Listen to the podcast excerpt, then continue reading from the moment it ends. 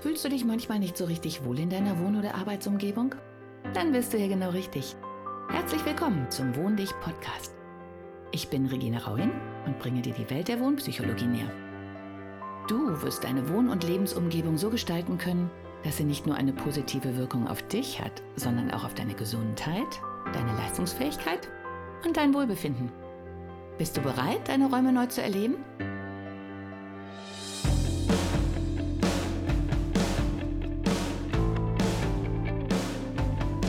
Hallo und herzlich willkommen zu meinem Podcast.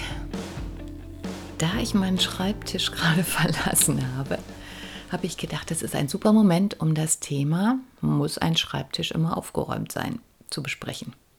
So unter uns. Meine Antwort spontan, jein. ist wahrscheinlich nicht das, was ihr hören möchtet, aber ich habe gerade mal kurz drüber nachgedacht und es ist tatsächlich jein. Also ja ist ja die Ansage in, in vielen Großraumbüros, jedenfalls was meinen Informationsstand betrifft. Der Hintergrund ist, glaube ich, eher praktischer Art. Dann kann man sie nämlich ganz schnell putzen lassen. Und es sieht immer aufgeräumt aus, wenn jemand vorbeikommt. Wenn jemand krank ist oder auch wenn das ähm, Firmenpolitik ist, kann man den Schreibtisch schnell wechseln. Also jeder Schreibtisch steht immer für jeden bereit. Das ist ja schon eigentlich seit 20 Jahren so eine Vision, die durch die Räume schwebt. Ähm, ich kann jetzt gar nicht sagen, zu wie viel Prozent das wirklich umgesetzt wird. Ich merke immer nur, wenn ich pst, in Zügen, in Bussen, an Bushaltestellen oder an Tankstellen oder in Kneipen, in Restaurants äh, bei Leuten lausche. Selbst beim Aquafit wird noch der Arbeitgeber diskutiert, wenn man sich umzieht. Also ähm, immer ein großes Thema. Und da ist eigentlich immer eine sehr große Unzufriedenheit, dass der eigene Schreibtisch nicht mehr der eigene Schreibtisch ist, wenn denn das so ist. Es gibt noch ganz viele andere Unzufriedenheiten, ähm, die sich entweder auf den Arbeitgeber oder auf den Sozialpartner, sage ich jetzt mal so, beziehen. Die Themen sind da ziemlich weitschweifend und die Unzufriedenen sind, habe ich manchmal das Gefühl, doch deutlich in der Mehrheit. Das nur am Rande. also, Schreibtisch aufgeräumt. Wenn es die Ansage ist, klar. Putzfreundlich, unbedingt. Hat natürlich auch den Vorteil, dass man selber gezwungen ist, sich so ein bisschen zu organisieren. Ist meiner Meinung nach nur richtig sinnvoll, wenn ich auch aufräumen und abschließen kann. Sprich, wenn ich Tätigkeiten tagsüber ausführe, die dazu führen, dass ich dann abends irgendwie fertig bin. Ähm, und deswegen das Jein, weil es gibt auch Tätigkeiten, so wie mein Bereich, der ist nicht tages-, sondern eher projektbezogen. Und da finde ich es absolut gruselig, wenn ich jetzt mitten im Projekt, wenn ich alles gerade so in den Griff kriege, wenn ich in den Flow komme, wenn überall eine wichtige Information für mich rumliegt, wenn mich das leichte Chaos durchaus auch inspiriert und man denkt, ach, das könnte man auch mit dem verknüpfen und aus dem Blickwinkel betrachtet sieht das sehr viel besser aus. Oder mal aus dem Raum geht, rausgeht und wieder reinkommt und dann auf alles blickt und auf einmal sortiert sich alles neu. Das finde ich absolut hilfreich, ist allerdings dann wirklich nur während einer Phase, wo, wo man ein größeres Projekt bearbeitet. In Zeiten, wo ich jetzt nur kleine überschaubare Dinge mache, dann habe ich durchaus das Ritual, dass ich abends Tabula Rasa mache, beziehungsweise mein Ordnungssystem wiederherstelle. Und da habe ich halt festgestellt, äh, dieses Feierabendgefühl stellt sich bei mir halt ein, wenn ich sage, okay, allen Müll des Tages auch symbolisch rausgetragen, sprich Mülleimer geleert ähm, Computer sauber runtergefahren, optimalerweise eine To-Do-Liste für den nächsten Tag geschrieben, damit ich die Sachen einfach vergessen kann und nicht nachts daran rumkaue. Ähm, gleichzeitig auch geguckt, passt das überhaupt, kriege ich das hin? Oder muss ich da noch was umstrukturieren, was weglassen oder die Termine ändern? Ähm, dann finde ich es immer super genial, dass tatsächlich dann nur noch die Tastatur oder Tastaturen inzwischen auf dem Schreibtisch verbleiben. Und ansonsten ist der ganz leer. Und das gibt mir das Gefühl, ich habe alles, was an dem Tag angedacht ist, abgeschlossen. Ich habe jetzt frei.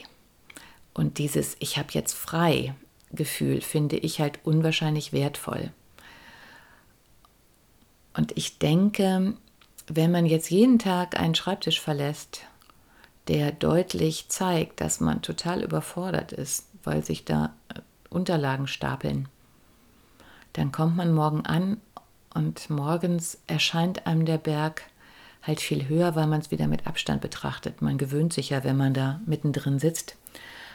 Und da kann ich mir sehr gut vorstellen, dass schon abends die Angst auftaucht vor dem nächsten Morgen und dann ist der Abend ja eigentlich schon hin und man hat gar nicht richtig frei, weil man immer noch in diesen ganzen Dingen verwoben ist. Also auf Dauer sicherlich keine besonders positive Sache. Ich überlege jetzt gerade, wenn jemand überhaupt gar keine Papierdinge mehr hat, nur noch ein PC und eine Tastatur, dann hat er es so gesehen ganz gut, weil er nicht viel aufzuräumen ist. Aber ich glaube, trotzdem ist es dann ganz wichtig, ähm, oder vielleicht sogar gerade dann, die Dinge, die noch offen sind, wenn man abends geht, ähm, irgendwie zu fixieren und geordnet zu hinterlassen für den nächsten Monat, Morgen. Also in irgendeiner Form diese To-Do-Liste und sei es denn am Computer irgendwo hinterlegt. Auf jeden Fall so, dass man auch dann innerlich sagen kann, der Schreibtisch ist nicht nur, nur sauber und ordentlich, sondern in mir ist es auch sauber und ordentlich. Und ich glaube, dieses Innen und Außen ist eine Sache, die mir in letzter Zeit in vieler Hinsicht begegnet, wo ich immer sagen kann, kann und muss und erfahren darf, dass dieser Zusammenhang einfach unglaublich intensiv ist und es wahnsinnig viel ausmacht. Also ich tendiere immer mehr dazu, mir selber auch diese äußeren Dinge, die ich tue, in innere Handlungen umzuinterpretieren.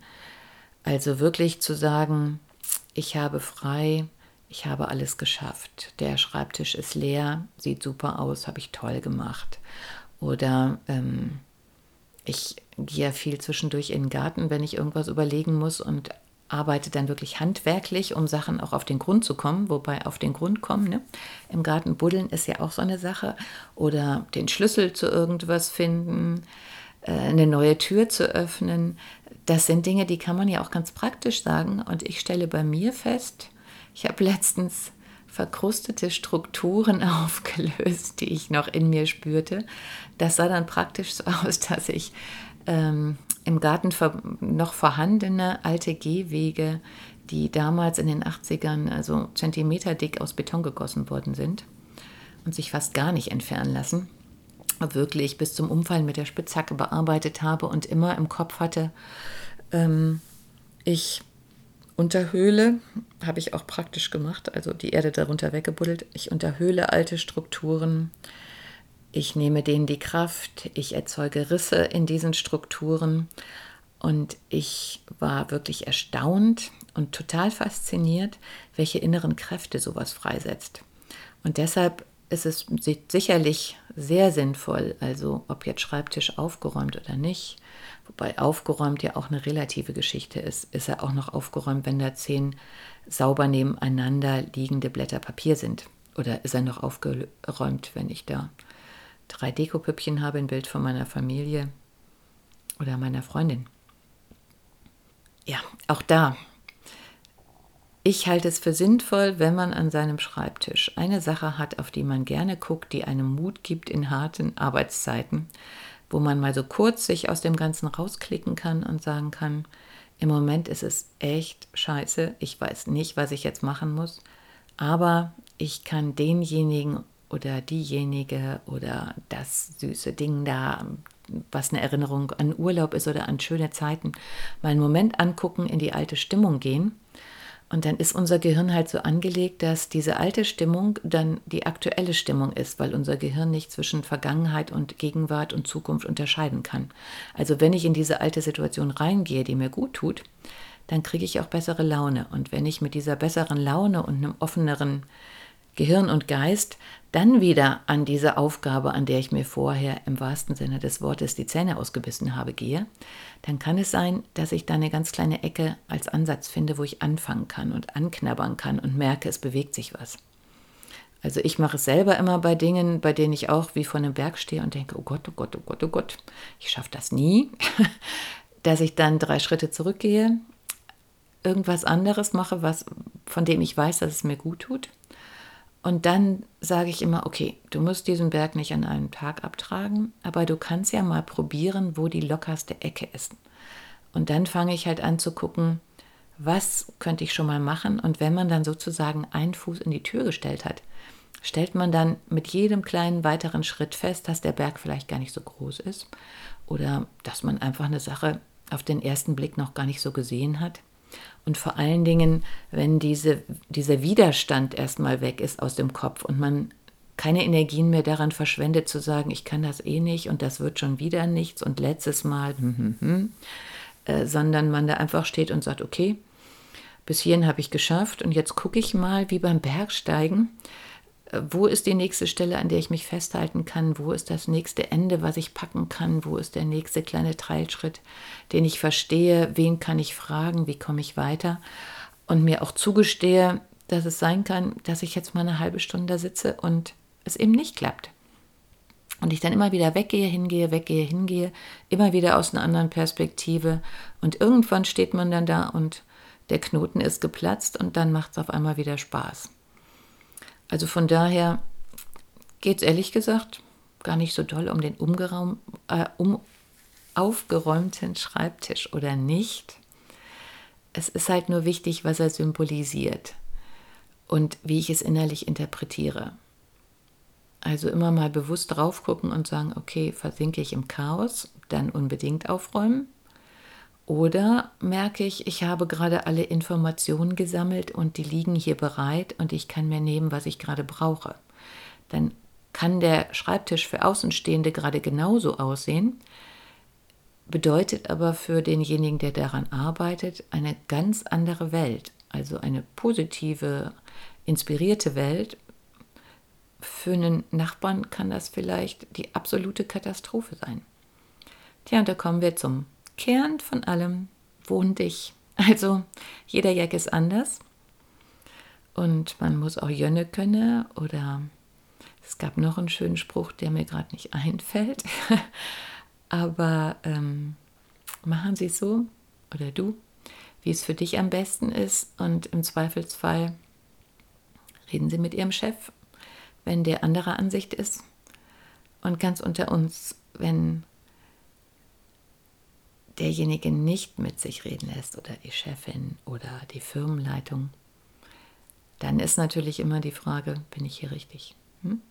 Denn wenn man im falschen Territorium ist, ist es egal, ob der Schreibtisch aufgeräumt ist oder nicht, dann ist man eh nicht in seiner vollen Kraft, weil man sich die ganze Zeit mit diesem äußeren Stress und den Ärgernissen innerlich beschäftigt und dann kann man sich nicht mehr auf die Arbeit konzentrieren. Also im Endeffekt ist das natürlich die ständige Frage, die Sie sich stellen sollten. Bin ich so, wie ich bin, hier richtig? Tun die mir gut? Macht das hier Spaß? Gehe ich hier gerne hin? Und wenn dem nicht so ist, überlegen Sie, warum es so ist. Und verlassen Sie dann den Schreibtisch, wenn das alles nicht mehr passt. So, jetzt bin ich wieder herrlich von Hölzchen auf Stöckchen gekommen und ich werde jetzt mein Arbeitszimmer verlassen ich habe nämlich schön aufgeräumt. Mülleimer ist leer. Das, was rumliegt, ist das, was ich gerne sehe. Und von daher sage ich jetzt Tschüss. Genießen Sie einen Feierabend. Ciao. Hat dir die heutige Episode gefallen? Dann bewerte diesen Podcast am besten mit Kommentar direkt bei iTunes. So gibst du auch anderen die Chance, diesen Podcast besser zu finden und die Tipps nutzen zu können. Hast du vielleicht noch Fragen oder Anregungen für die nächsten Folgen? Dann hinterlasse dein Feedback gerne unter dem Blogbeitrag zu dieser Episode oder sende es direkt per E-Mail an podcast.wohndich.de. Meine E-Mail-Adresse und alle Links zum Beitrag findest du in den Show Notes. Und denke immer dran, wohn dich und entfalte deine Persönlichkeit.